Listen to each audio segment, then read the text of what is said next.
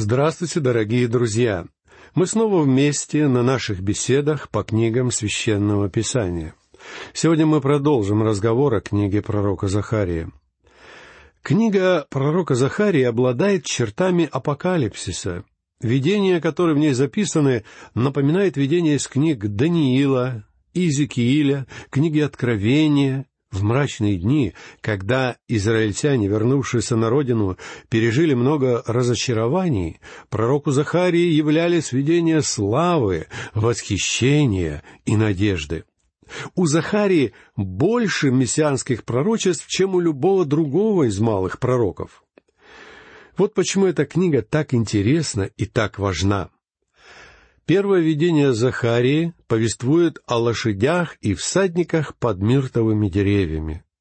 Описание первого видения начинается в восьмом стихе первой главы, где мы читаем. «Видел я ночью, вот муж на рыжем коне стоит между миртами, которые в углублении, а позади него кони рыжие, пеги и белые». Муж на рыжем коне, который стоит между миртами, это никто иной, как Господь Иисус — мы обсуждали этот вопрос в предыдущих беседах. В своем видении Захария видит Христа до воплощения и повествует о том, как Христос наблюдает за миром. Князь современного плотского мира — это сатана. Но Бог не отдавал свою землю сатане в полное владение. Даже сейчас Господь Иисус Христос следит за верующими, хотя и не показывается им. А в видении Захарии Христос следит за народом Израиля, и каким утешением для людей была весть о том, что из всех вселенных, которые невозможно сосчитать, Бог, Творец этих вселенных, наблюдает именно за теми, кто верует в Него. Бог видит всю нашу жизнь и готов вступиться за нас, когда наши души подстерегает опасность. Всадник из первого видения сидит на рыжем коне. Красный цвет напоминает нам о крови и кровопролитии. В книге Откровения красный цвет символизирует кровопролитную войну. Но для того, кто едет на рыжем коне, этот цвет символизирует его собственную кровь, которая будет пролита. Христос наблюдает за землей, потому что ему предстоит умереть и пролить свою кровь за род человеческий. Захария спрашивает ангела о конях, который находится рядом с ним. «Кто они, господин мой?» И узнает, что это ангелы, которые по повелению Божию обошли всю землю и обнаружили, что на земле установился мир. Вся земля населена и спокойна, доложили ангелы. И эта новость звучит довольно приятно. Ведь за пять тысяч лет человеческой истории всего около двухсот лет были по-настоящему мирными. Человек — это жестокое и воинственное существо. В его сердце царит война. Поэтому замечательно, что в тот момент был мир. Но это был мир человеческий, а такой тип мирного сосуществования не мог продолжаться долго. Ведь истинный, прочный мир на землю может прийти только с установлением Царства Христа. Из первого видения Захарии мы узнаем о том, что Бог ревнует о своем народе, израильтянах, не только охраняя их жизнь. Он пытается сделать так, чтобы те обратили свои сердца к небу. Ревность Бога — это не человеческая ревность, которая может быть вызвана вспышкой гнева или несдержанностью. Бог ревнует о народе, который отказывается признавать его власть. И параллельно с этой ревностью Бог по-прежнему хранит верность своим обетованиям и по-прежнему заботится об израильтянах. О ревности Бога повествуют 15 и 16 стихи первой главы, где сказано «И великим негодованием негодую на народы, живущие в покое, Ибо когда я мало прогневался, они усилили зло. Посему, так говорит Господь, я обращаюсь к Иерусалиму с милосердием. В нем соорудится дом мой, говорит Господь Саваоф, и землемерная верфь протянется по Иерусалиму. Слова Бога «я мало прогневался» значат, что Божье наказание должно было длиться только в течение краткого периода времени. Однако этого не случилось, потому что народы мира пожелали уничтожить Израиль. И Богу пришлось проявлять гнев гораздо большее время, чем он намеревался. А слова «Я обращаюсь к Иерусалиму с милосердием» свидетельствуют о том, что Бог вернул благорасположение своему народу и готов проявлять к нему милость. Кроме того, здесь сказано «землемерная вервь протянется по Иерусалиму». А когда в Писании говорится о человеке с измерительным приспособлением, то это значит, что Бог собирается сам вмешаться в происходящее. И, видимо, в данном случае упоминание об измерительной верве надо понимать так. Бог снова встал на сторону Израиля, который только что вернулся из семидесятилетнего изгнания, и он снова будет оберегать свой народ. Повествование о втором видении Захарии содержится в восемнадцатом и девятнадцатом стихах первой главы. Это видение о четырех рогах, Захария пишет, «И поднял я глаза мои и увидел, вот четыре рога. И сказал я ангелу, говорившему со мною, что это? И он ответил мне, это роги, которые разбросали Иуду, Израиля и Иерусалим. Итак, Захария видит здесь четыре рога, то есть тех правителей, которые своими военными действиями разбросали по свету Иерусалим, Иуду и Израиль. Рог — это библейский символ языческого правителя или языческой державы. Подтверждение этому мы находим в книге Даниила, где написано а десять рогов значат, что из этого царства восстанут десять царей, и после них восстанет иной, отличный от прежних, и уничижит трех царей. А в книге Откровения сказано, «И десять рогов, которые ты видел, суть десять царей, которые еще не получили царство, но примут власть со зверем, как цари на один час». И потому четыре рога которые увидел Захария, представляют собой языческие государства. Что же за государство видит Захария? Четыре мировые державы, рассеявшие Израиль по всему миру, это Вавилон, Мидо-Персидское царство, Греция и Рим. И в следующем видении, видении о четырех рабочих, Бог объясняет, почему речь зашла об этих четырех рогах. Вот что пишет Захария в стихах двадцатом и двадцать первом. «Потом показал мне Господь четырех рабочих, и сказал я, что они идут делать?» Он сказал мне так.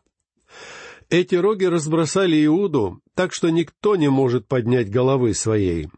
А сии пришли устрашить их, сбить роги народов, поднявших рог свой против земли Иуды, чтобы рассеять ее.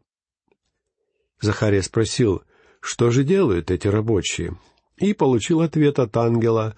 Эти роги разбросали Иуду так, что никто не может поднять головы своей. А сии пришли устрашить их, сбить роги народов, поднявших рог свой против земли Иуды, чтобы рассеять ее. То есть первый рог, Вавилон, будет уничтожен Мидо Персией вторым рогом. Второй рог, Мида Персия, соответственно, превращается в первого рабочего. Затем второй рог Мида Персия будет уничтожен третьим рогом, Грецией. И таким образом Греция превращается во второго рабочего. Затем третий рог Греция свергнут четвертым рогом Римом, который становится третьим рабочим. А четвертый рог Рим, самый ужасный из всех, пока что не прекратил своего существования. Он возродится в последние времена и будет свергнут четвертым рабочим тысячелетним царством по возвращении царя царствующих и Господа господствующих. Итак, три рога по очереди. По воле карающего Бога превращаются в рабочих, свергающих предыдущий рок, а четвертый и последний будет сокрушен всемирным царством, которое установится по возвращении Христа. В некоторых переводах рабочие названы плотником, но по сути это еврейское слово обозначает умелых ремесленников любой профессии. Интересно, что когда Господь Иисус впервые пришел на землю, Он был плотником из Назарета. И однажды Он снова придет на землю в качестве рабочего, чтобы свергнуть мирового диктатора и установить на земле свое царство со столицей в Иерусалиме. Друзья мои, прежде чем мы перейдем к изучению второй главы, мне хотелось бы обратить ваше внимание на следующие моменты, которые очень важны при изучении всех десяти видений. Во-первых, Бог еще не завершил свой замысел, касающийся народа Израиля. И во-вторых, когда Бог говорит об Израиле или Иуде, он имеет в виду эти географические местности. Сторонники современных модных веяний, которые учат, будто Великобритания и Соединенные Штаты — это и есть десять колен Израиля, ошибаются. Конечно, национальной гордости любого народа льстит тот факт, что этот народ является якобы богоизбранным. Но сегодня Бог избирает людей, только через Христа. Неважно, кто вы, какого цвета ваша кожа, каково ваше положение в жизни. Если вы во Христе, то вы избраны и приняты Богом в число Его возлюбленных детей. И пока мы во Христе, неважно, к какому народу мы принадлежим. Сегодня нет никакой выгоды и от принадлежности к народу Израиля — мы все попадем в город, который построил Бог, и однажды этот город сойдет с небес, в точности, как записано в Библии. Вот на что уповают все верующие во Христа. Но в то же время Бог остается верен своему народу, и Он исполнит все обещания, данные Израилю. И если вы станете уверять меня, что Бог не выполнит свои обещания, данные Израилю, тогда почему мы должны верить, что Бог выполнит обещания, данные Церкви? Бог верен всем и во всем. Он верен в равной степени как нам, так и Израилю. Теперь давайте обратимся ко второй главе. Здесь Захария дает пророчество о восстановлении храма и города Иерусалима людьми, вернувшимися в Израиль. Но его пророчество касается не только этих событий. Захария, как и другие пророки, смотрит в будущее, на события последних времен. Он видит восстановление и храма, и Иерусалима в период тысячелетнего царства. В эти дни пустыня расцветет, как роза. Друзья мои, пустынь там сегодня много. А в то время сам Господь будет жить в Иерусалиме.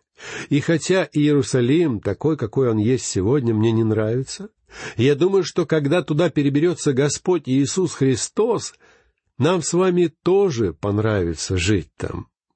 Но нас там не будет, потому что домом для Церкви Христовой станет новый, небесный Иерусалим. А земной Иерусалим будет полон народа и станет столицей всей земли. Господь говорил уже об этом в семнадцатом стихе первой главы Захарии. «Снова переполнится города мои добром, и утешит Господь Сион, и снова изберет Иерусалим». Все, что происходило в одни Захарии, имело вечное значение. У Бога есть замысел, касающий Израиля, и он не собирается покидать свой народ.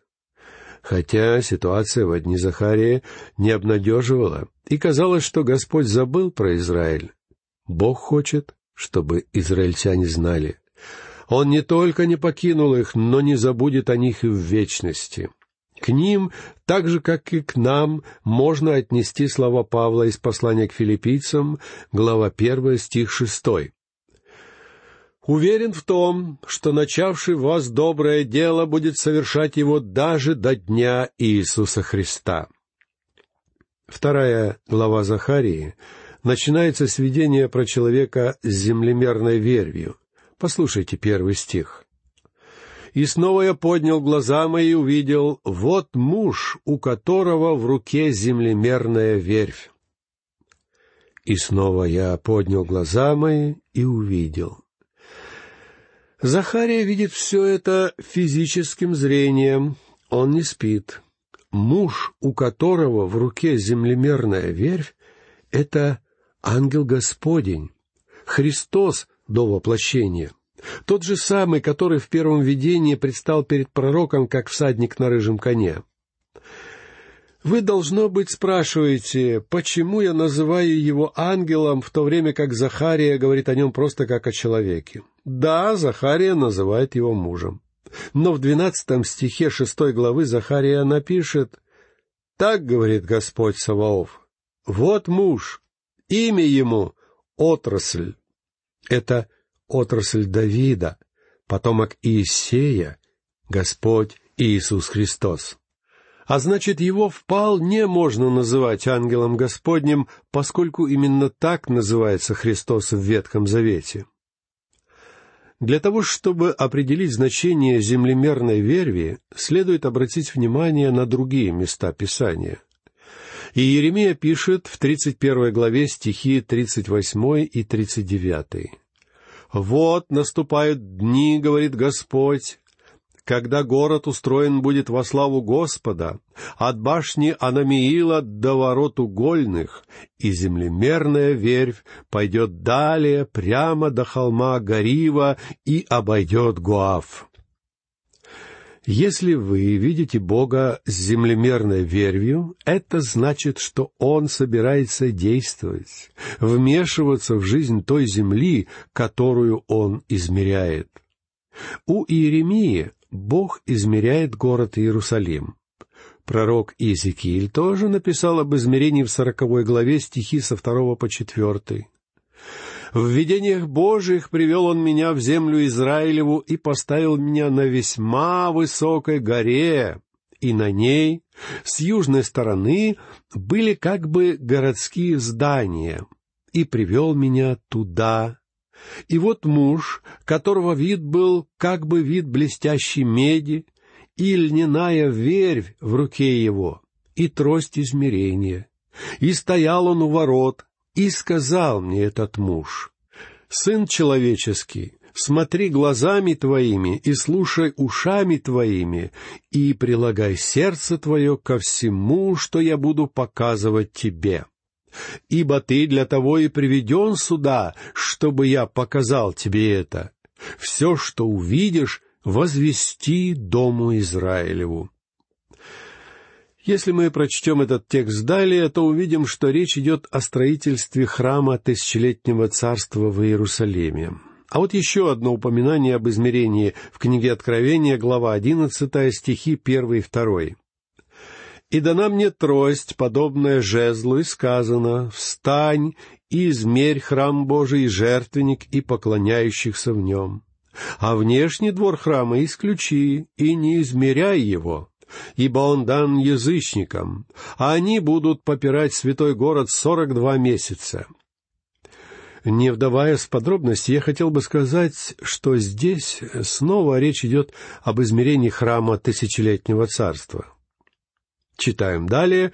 Послушайте второй стих второй главы Захарии. «Я спросил, куда ты идешь?» И он сказал мне, «Измерять Иерусалим, чтобы видеть, какая широта его и какая длина его». Вы видите, здесь Захария интересуется, что ты собираешься измерять, и слышит ответ — измерять Иерусалим, чтобы видеть, какая широта его и какая длина его. Слова мужа значат, что город будет расти. Это действительно произошло во времена Захарии. А кроме того, это происходит и сейчас. Город уже давно распространился за пределы крепостных стен. На всех холмах вокруг древнего Иерусалима вовсю идет строительство. Я не считаю современные строительные программы исполнением пророчества Захарии, потому что считаю, что исполнение данного пророчества в будущем. Ведь сейчас иудеев снова могут изгнать из земли израильской. Но это не значит, что Бог не сдержит своего обещания вернуть их обратно навсегда. Послушайте стихи третий и четвертый. И вот ангел, говоривший со мною, выходит, а другой ангел идет навстречу ему. И сказал он этому, «Иди скорее, скажи этому юноше, Иерусалим заселит окрестности по причине множества людей и скота в нем». «Иди скорее, скажи этому юноше». Очевидно, юноши здесь называют Захарию. Кроме того, здесь сказано, что Иерусалим заселит окрестности. В наше время стены Иерусалима охватывают только сам древний город, маленький арабский городок. Большая же часть города находится вне стен. Строения рассыпаны по окружающим холмам. Так будет и в дни исполнения пророчества в будущем. Иерусалиму не нужны будут стены, потому что, во-первых, с современным оружием стены никого не защитят, а во-вторых, в мире будет царить мир, потому что князь мира будет править в Иерусалиме. Далее обратите внимание на пятый стих. «И я буду для него, — говорит Господь, — огненную стеною вокруг него, и прославлюсь посреди него». Друзья мои, нет сомнения, что данное видение Захарии никак не относится к сегодняшнему дню. Сейчас Израилю помогают другие народы, но Бог говорит, что в будущем окружит израильтян огненной стеной. Это значит, что Бог будет их защитой. Чудесно, друзья мои, когда вас защищает Бог. Однако Бог не только будет защищать израильтян, Он сам прибудет среди них. Иначе говоря, слава Божья снова вернется в храм. И надо сказать, что она не сошла на этот маленький храм, который построили люди, вернувшиеся из плена в дни Захария. Но Бог все равно обещает свою защиту иудеям. Он говорит, по сути, то же, что сказал когда-то Аврааму после избавления Лота в пятнадцатой главе Бытие, стих первый. «Не бойся, Авраам, я твой щит. Награда твоя весьма велика». Это значит, что Бог выполнит все свои обещания. Итак, дорогие друзья, на этом мы заканчиваем нашу беседу по книге пророка Захарии. Всего вам доброго, до новых встреч!